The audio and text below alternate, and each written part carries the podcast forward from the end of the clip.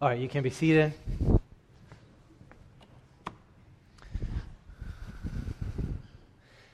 My job, like anyone else who preaches from this pulpit, is to take the words that you just heard read and to press them into your mind and your soul in a way that you understand them and you believe them and you're able to leave here and go live them. Uh, if you were listening to what Tracy read, you would have heard some very heavy words, very sharp words. So let's just pray together as a family before we press into unpacking these together. Father, all scripture is profitable, it is helpful, it serves to instruct us and correct us and to train us in righteousness. You have something to say to our family today. I pray that my words would only help in that direction, and any words that would keep us from that direction would be forgotten, but the pure milk of the word would be drank and, and to our benefit this morning. And I pray that we would love what you love and hate what you hate and hear what you have to say. So give us hearts that are postured to do that in this time, I pray. Amen. Amen. All right, um, we're going to start with a couple of phrases that you would have heard in Bostonian vernacular. I'll drop them up on here. Let me start with these.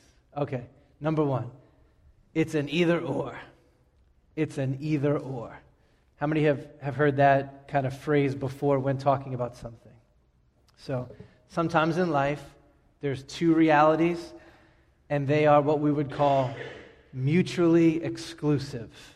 You can have one, or you can have the other, but you cannot have both at the same time in the same sense. So some of these are very obvious to you. For example, the question, Are you pregnant? That is an either or right there. There is no such thing as sort of pregnant, a little bit pregnant, I'm kind of pregnant. Either you are or you are not. You feel that? Uh, how about, Will you marry me? Grace and I got engaged at 40 Steps in Nahant. I don't know if you've ever been up there, but it was just us and the ocean and God and some seagulls. And I pulled out the ring and asked the question, and that was a fork in the road. That was only going in one of two directions. It was an either or yes, or some variation of no. You know, maybe I'm not sure. What did you say? I'm sorry. But it's either yes or no. Um, Kelly's when you're ordering your kids' meal for your children fries or rings. It's an either or. Callie and I were booking seats. We're going out to Indianapolis this month together, and uh, we had a choice. Do you want to sit on the window or on the aisle? Country music, hip hop, it's an either or. I know they've been trying to blend those, but it doesn't work either or. It's an either or. Okay? Sometimes we say this it's a both and. Have you heard that before? Oh, it's a both and. We say this when there's two things that appear to be mutually exclusive and they seem to not really be able to go together, but actually they can and they do. You just have to work at figuring out how, how do these two things fit. If you want to blow the mind of the person taking your order at Kelly's when they say fries or onion rings, just go, yes.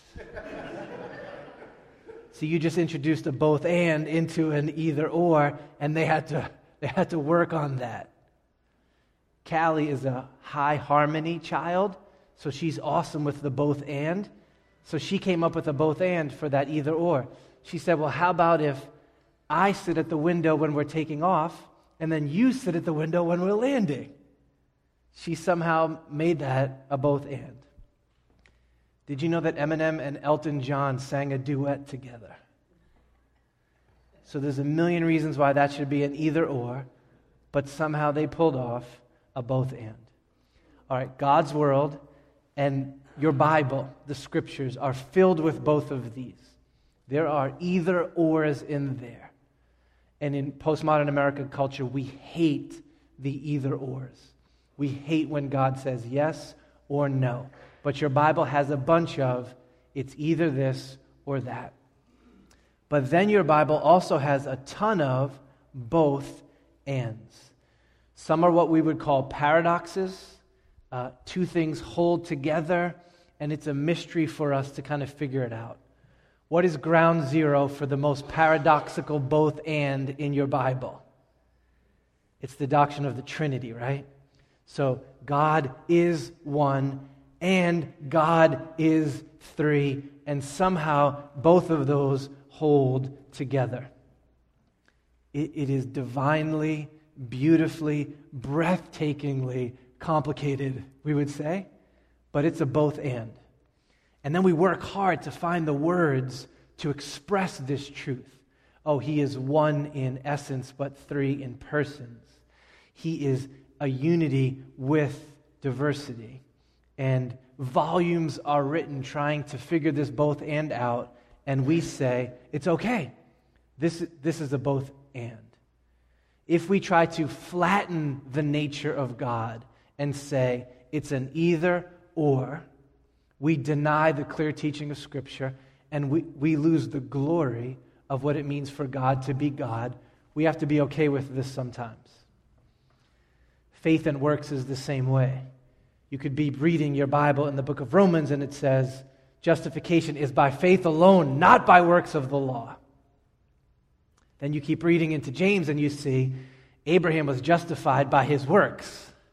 And you go, which is it? Because it sounds like it's got to be one or the other. And then you work on it and you say, no, no, no. Justification is by faith alone, apart from any works. Our righteousness is rooted in the work of Jesus, not us. But that faith is always evidenced by, packed with good works. So, in a sense, you can't separate those two. It's a both and. What a good, doctrinally sound church does with you is that it teaches you to live in the tension of the both and when that's where the scriptures lead you. Okay, in today's text, we come across one of those situations where the text seems to be saying something that doesn't jive with the other texts in your Bible. Here are the two doctrines that I'm talking about today perseverance, perseverance of the saints, and apostasy, or the potential for someone to fall away. How do these two go together? All right, let's talk about the perseverance of the saints. I don't know if you've ever heard that before. This is basically the biblical truth that once Jesus got you, he got you. He got you all the way down. That God sets his electing grace on us, and he sees to it that we hear the gospel and believe the gospel and experience new birth. And all of those church words shuns, justification, sanctification, adoption, regeneration, glorification. The, the, take it to the bank. It's a guarantee that when you belong to Jesus, you belong to Him forever. Your future is super bright and fully secure. You will persevere to the end because Jesus has you. Let me read some of these verses just so we feel this side before I get into Hebrews. Just hear this with me. John 10. I will give them eternal life, and they will never perish, and no one will snatch them out of my hand. You feel that? John 6. All that the Father has given to me will come to me, and whoever comes to me, I will not cast out. This is the will of him who sent me, that I would lose nothing of all that he has given me. Whew. All right. Romans 8.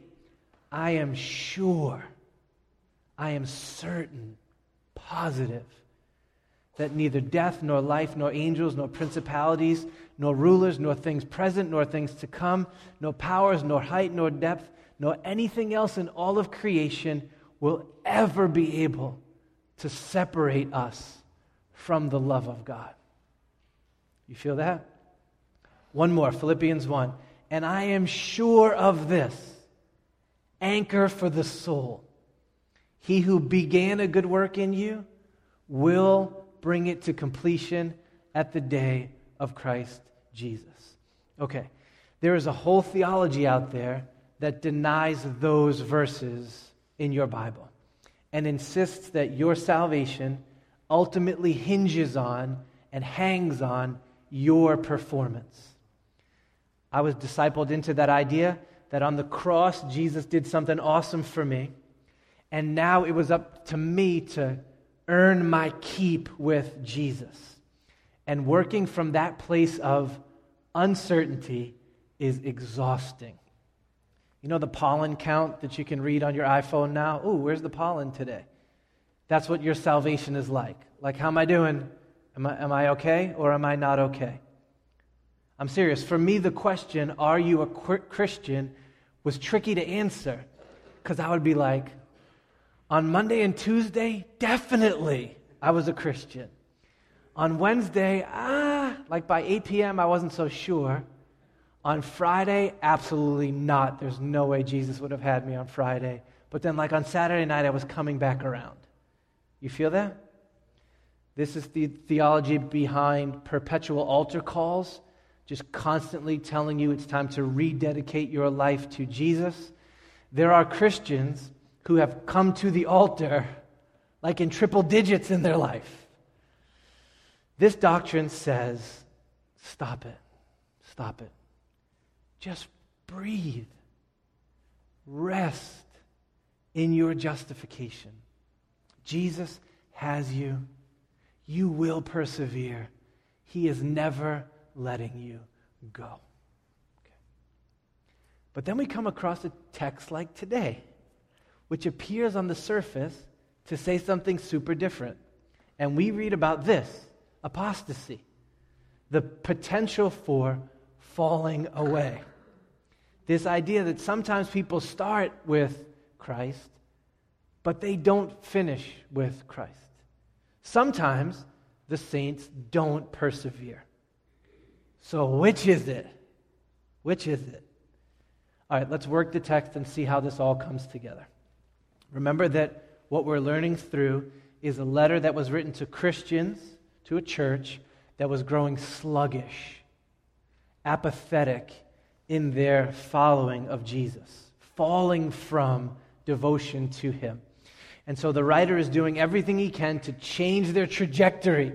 They started to fade, and he's saying, I'm trying to put you back on course with the gospel.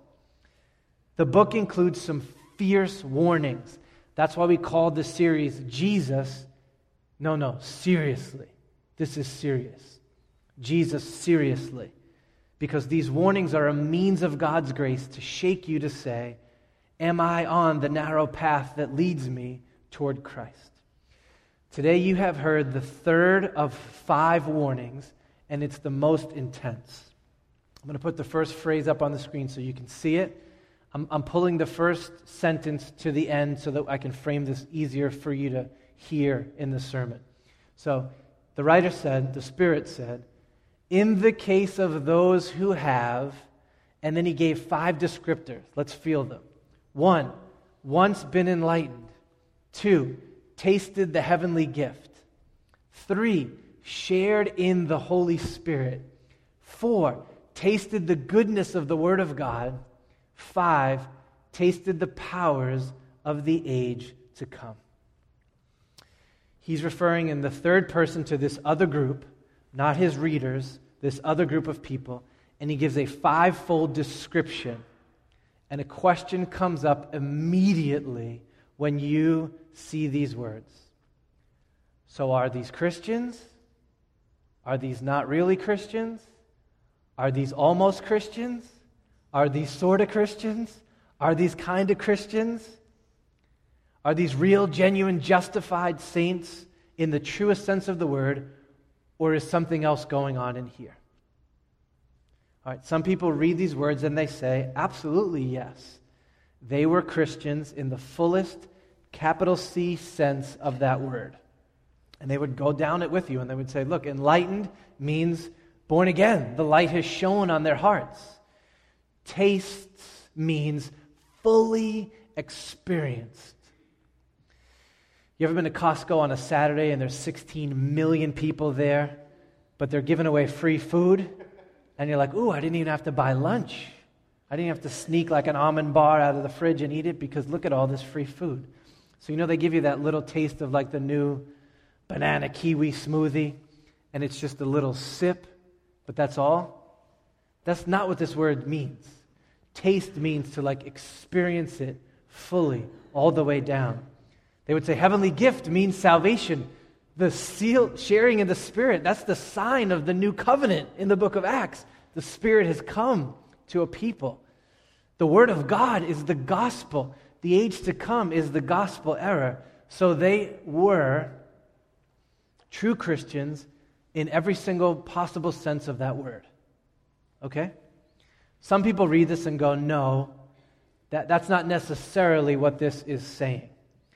They were definitely members of the church for a time, of the visible church, but that church is different than the invisible church of the company of the elect, capital S, saints. Two different things. And then they would get into the weeds of the text and give you their defense. So Wayne Grudem's a theologian, and he said, There's 18 ways the author could have said they're really Christians, but he didn't use any of those 18 phrases in here. So then I just want to give Wayne a hug and say, I don't know about that argument from silence, but you get what he's saying, right? It could have been clearer. There was different ways to say true Christian. John Owen was a Puritan theologian, and he said, It's clear that these people have definitely converted from Judaism to Christianity and received special blessings, but it's also clear that they are not true Christians because the text never mentions faith or believing. Okay? John Piper goes to verse 8, which Tracy read, and he says, This metaphor of the land needs to frame your understanding of this. And when he gets to that part of this text, it says, The rain fell on this land, and some of it never bore genuine fruit, only thorns and thistles. And so it wasn't fruit for a little while, but then thorns and thistles. It was blessings from God, but no response. And so that should define for us our understanding of this. Even later in the book of Hebrews, we read that he says, We have become partakers of Christ if we hold fast the beginning of our assurance firmly to the end. Okay, now we could go back and forth all day on which is it true Christians, not true Christians. My sense is this it's the wrong question to ask. That the Spirit is not primarily making a point here about the doctrine of election or the technicalities of what a Christian is or isn't. This is not a treatise on what you might want it to be. There's something else going on here. This is the best way that I can phrase what I would like you to see in this description. Here it is. These people had legitimate gospel experiences of some sort. They had Christ clearly proclaimed to them. They have had the gospel unpacked for them with all of its beauty and all of its implications, from voice to their ears. They have seen the kind of community that the gospel births. They were immersed for a season in real live gospel grace. They tasted what it means to follow Jesus. Okay, illustration. For two weeks in 1997, I was not an American. I went with Grace, with her father, Giuseppe Minicapelli and her mother, Giuseppina Minicapelli, to the motherland, to Italy. They invited me into this exotic vacation to Italy. Rome, Venice, Milan, Rimini. We had two weeks in Italy together. I experienced fully what it meant to be an Italian for those two weeks. I literally ate dinner at this long table that there was 30 people at. It was outside in the warmth of, of an Italy summer. Uh, you know the videos that you watch of chefs cooking in Italy? I like lived it. I was there. The vegetables were just taken from the garden. The mozzarella cheese had like just been churned. I went and patted the cow that got like milked to get the cheese. Real Italy. I played volleyball on the beach with a bunch of dudes in Speedos. you can't get more Italian than that.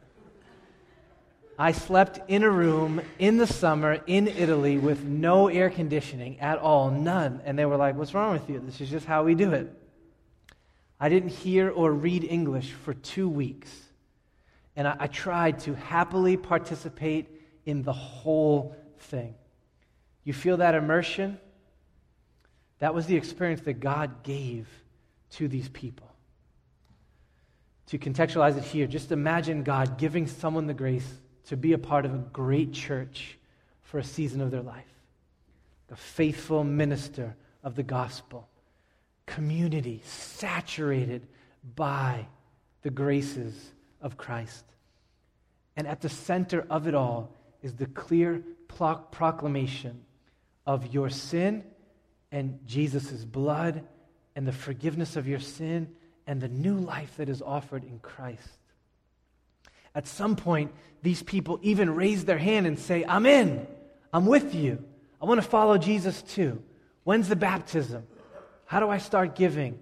What does it mean for me to follow Jesus? I want to be a part of what's happening in the life of this church.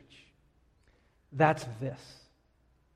The best way I read it was they had participated in the privileges and the benefits of the gospel fully. And you would have thought they're in forever. They're in forever.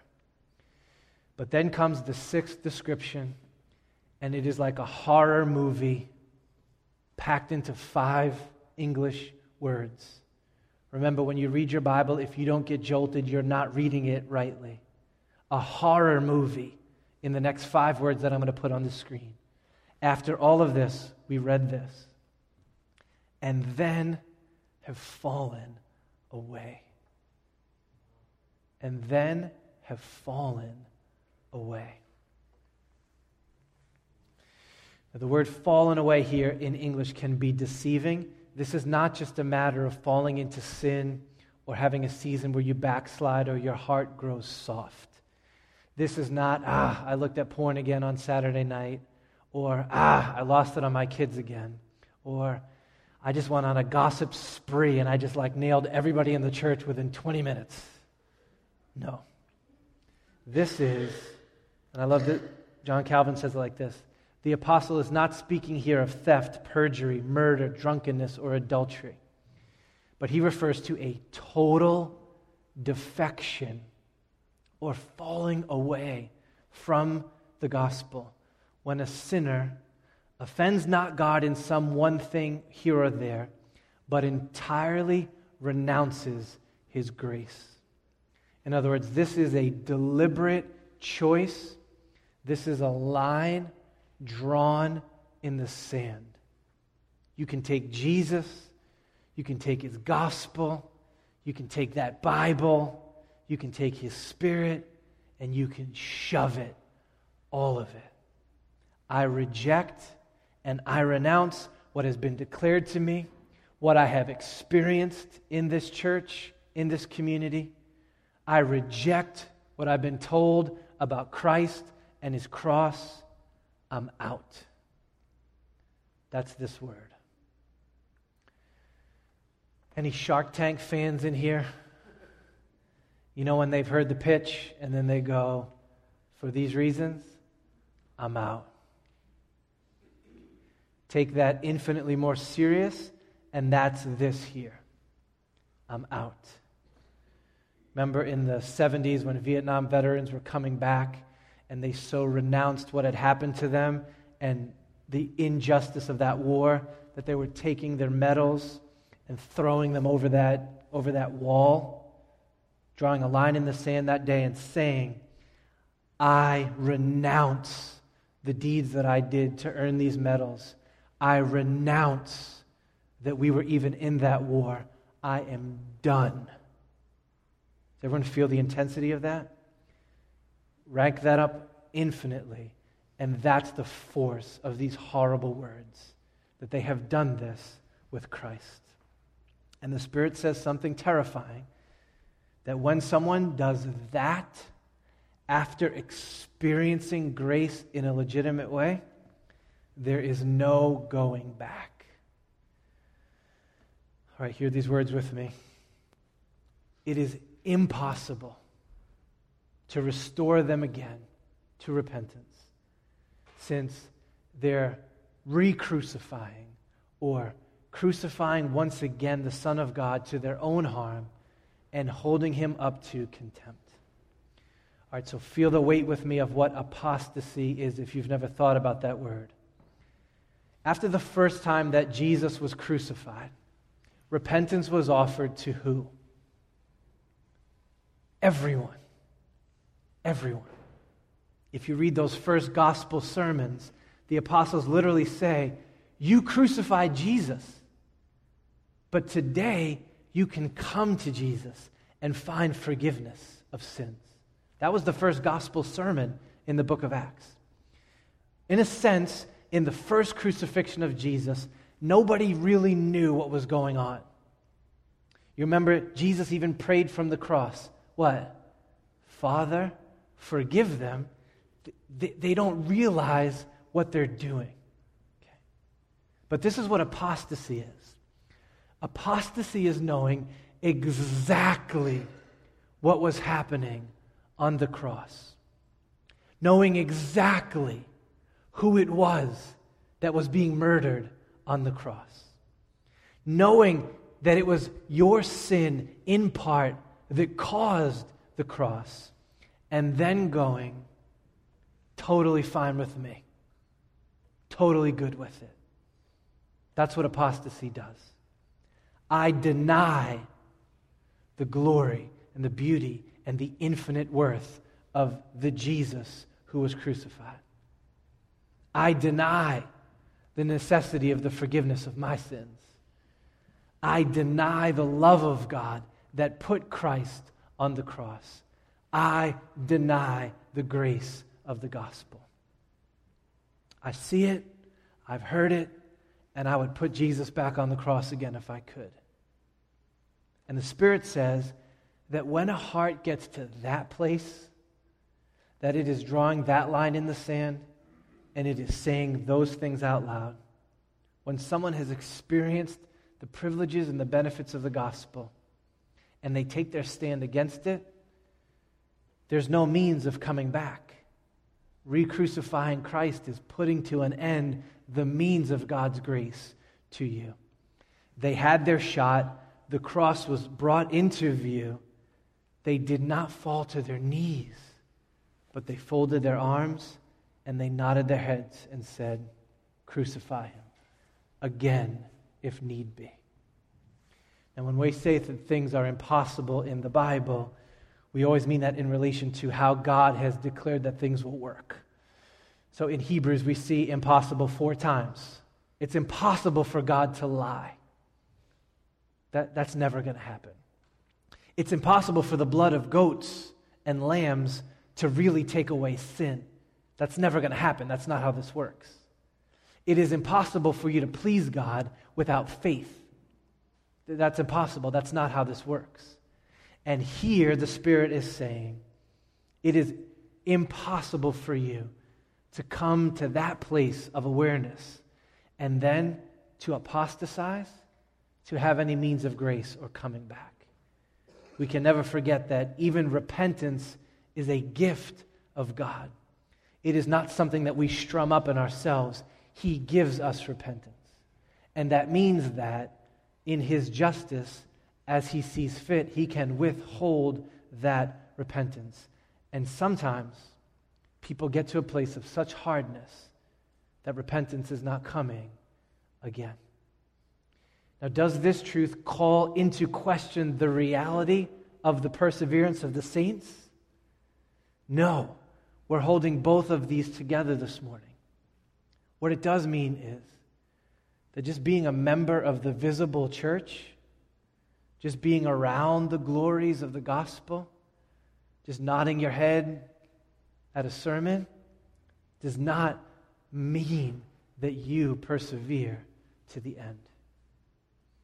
Here's the clearest way that I can say it, and I'll personalize it so that you can feel it appropriately. So, if in the coming years I, me, I commit apostasy and I fall away from Christ, it will not be because I have not tasted fully of the Word of God's grace. And it will not be because I have not seen the glorious grace of God on display in the life of Jesus' people. I have seen you guys. It will not be because my eyes were not enlightened to the surpassing worth of Jesus Christ. If over the next five, ten, twenty years, Matthew Cruz begins to cool off spiritually and lose interest in gospel things and becomes more fascinated with making money or building up a reputation or any of the things in the world.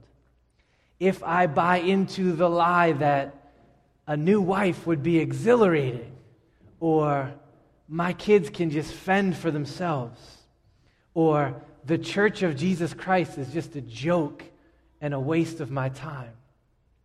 And if I start blogging and tweeting and podcasting heresy and sounding like Rachel Evans or Brian McLaren or Benny Hinn or Madonna, and that's the platform that I take, then know that the truth is this Matthew Cruz was terribly deceived for like 44 years of his life. You should not say, the perseverance of the saints must be untrue. You should say, his faith was not real. His sticking with grace was just a matter of convenience or a temporary passion or compliance with social pressure. His love for his kids and his fatherhood was just self interest. Even his preaching to me was just because he liked to hear himself talk. But Christ was not where he belonged in Matt's life at the center. That's why this happens. And this text is given to us to say to us in the most uncomfortable and starkest of terms that we might hear it and go, That happens? Well, that is never happening with me. In other words, the big idea of these words of the Spirit is that you would feel this this morning. Perseverance of the saints is real, but apostasy is real too. And by God's grace, I am never going there. That's what the Spirit wants to do in your heart through these words.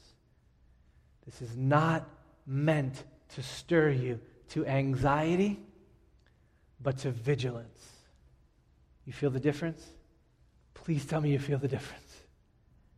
It is not meant to strip you of the peace of your eternal security. It is meant to strip you of any false security. You feel the difference? In other words, assurance is never meant to foster presumption and laziness. Assurance is meant to foster wonder and energy. Do you feel the difference? Perseverance and apostasy, both and in their right senses. And the apostasy is supposed to shake us so that we hold fast to perseverance and throw ourselves behind the promises of God. All right, so my question is where are you at in a text of Scripture like this? If you're here this morning and you've never even believed the gospel for the first time, man, we are so glad that you are here. And if you are just starting to become enlightened to, wait a minute, this Jesus thing isn't a joke. Jesus is somebody. And this is the first season of your life where you're seeing your sin and your need and the provision of the cross, come on in to the grace of Jesus. If you have believed the gospel and your faith is there, but it's just weak and it's fragile and your life is filled with sin, don't panic today. God's got you. He's got you. You are His. And we're going to lean in with you toward the end. But if you are here today and you think that just because you come to church and you nod your head during sermons and you write some checks, and if somebody asked you, which religion are you, you would go, uh, where's the Christian box? That's me. If you think that because of those surface level things, you're good, and there's no way that your heart would ever grow so dull and then so hard that you would renounce Christ and walk away from Him, don't be fooled. Tasting the benefits and the privileges of the gospel is not the same as going all in with the Jesus of the gospel. And so, what I want you to hear, what the Hebrews definitely needed to hear was apostasy is real, but don't let it be you. Then there's one more verse that wraps its gospel arms around us, and you desperately need to hear this, and I need to hear it. And it's not just that we're supposed to go, not me, but I want you to now hear the Spirit of God agreeing with that jump of your soul and saying, You're right not you. If you've heard my words today and your soul goes, but not me, Jesus, by his Spirit, says, not you. Here's how the Bible says it. Though we are speaking in this way, super heavy this morning, yet in your case, beloved, we feel sure of better things, things that belong to salvation. One time in Hebrews that he tells them explicitly, You are loved by God. It's the only time beloved is in there, and it's like perfect timing, isn't it? To hear these words at the end of this doctrine or this thought. Yes, apostasy is real and awful, but that's not what God intends for you. He's got you. I am sure of better things for you. And we are called to respond to that grace together this morning. All right, so let's think and pray about that together.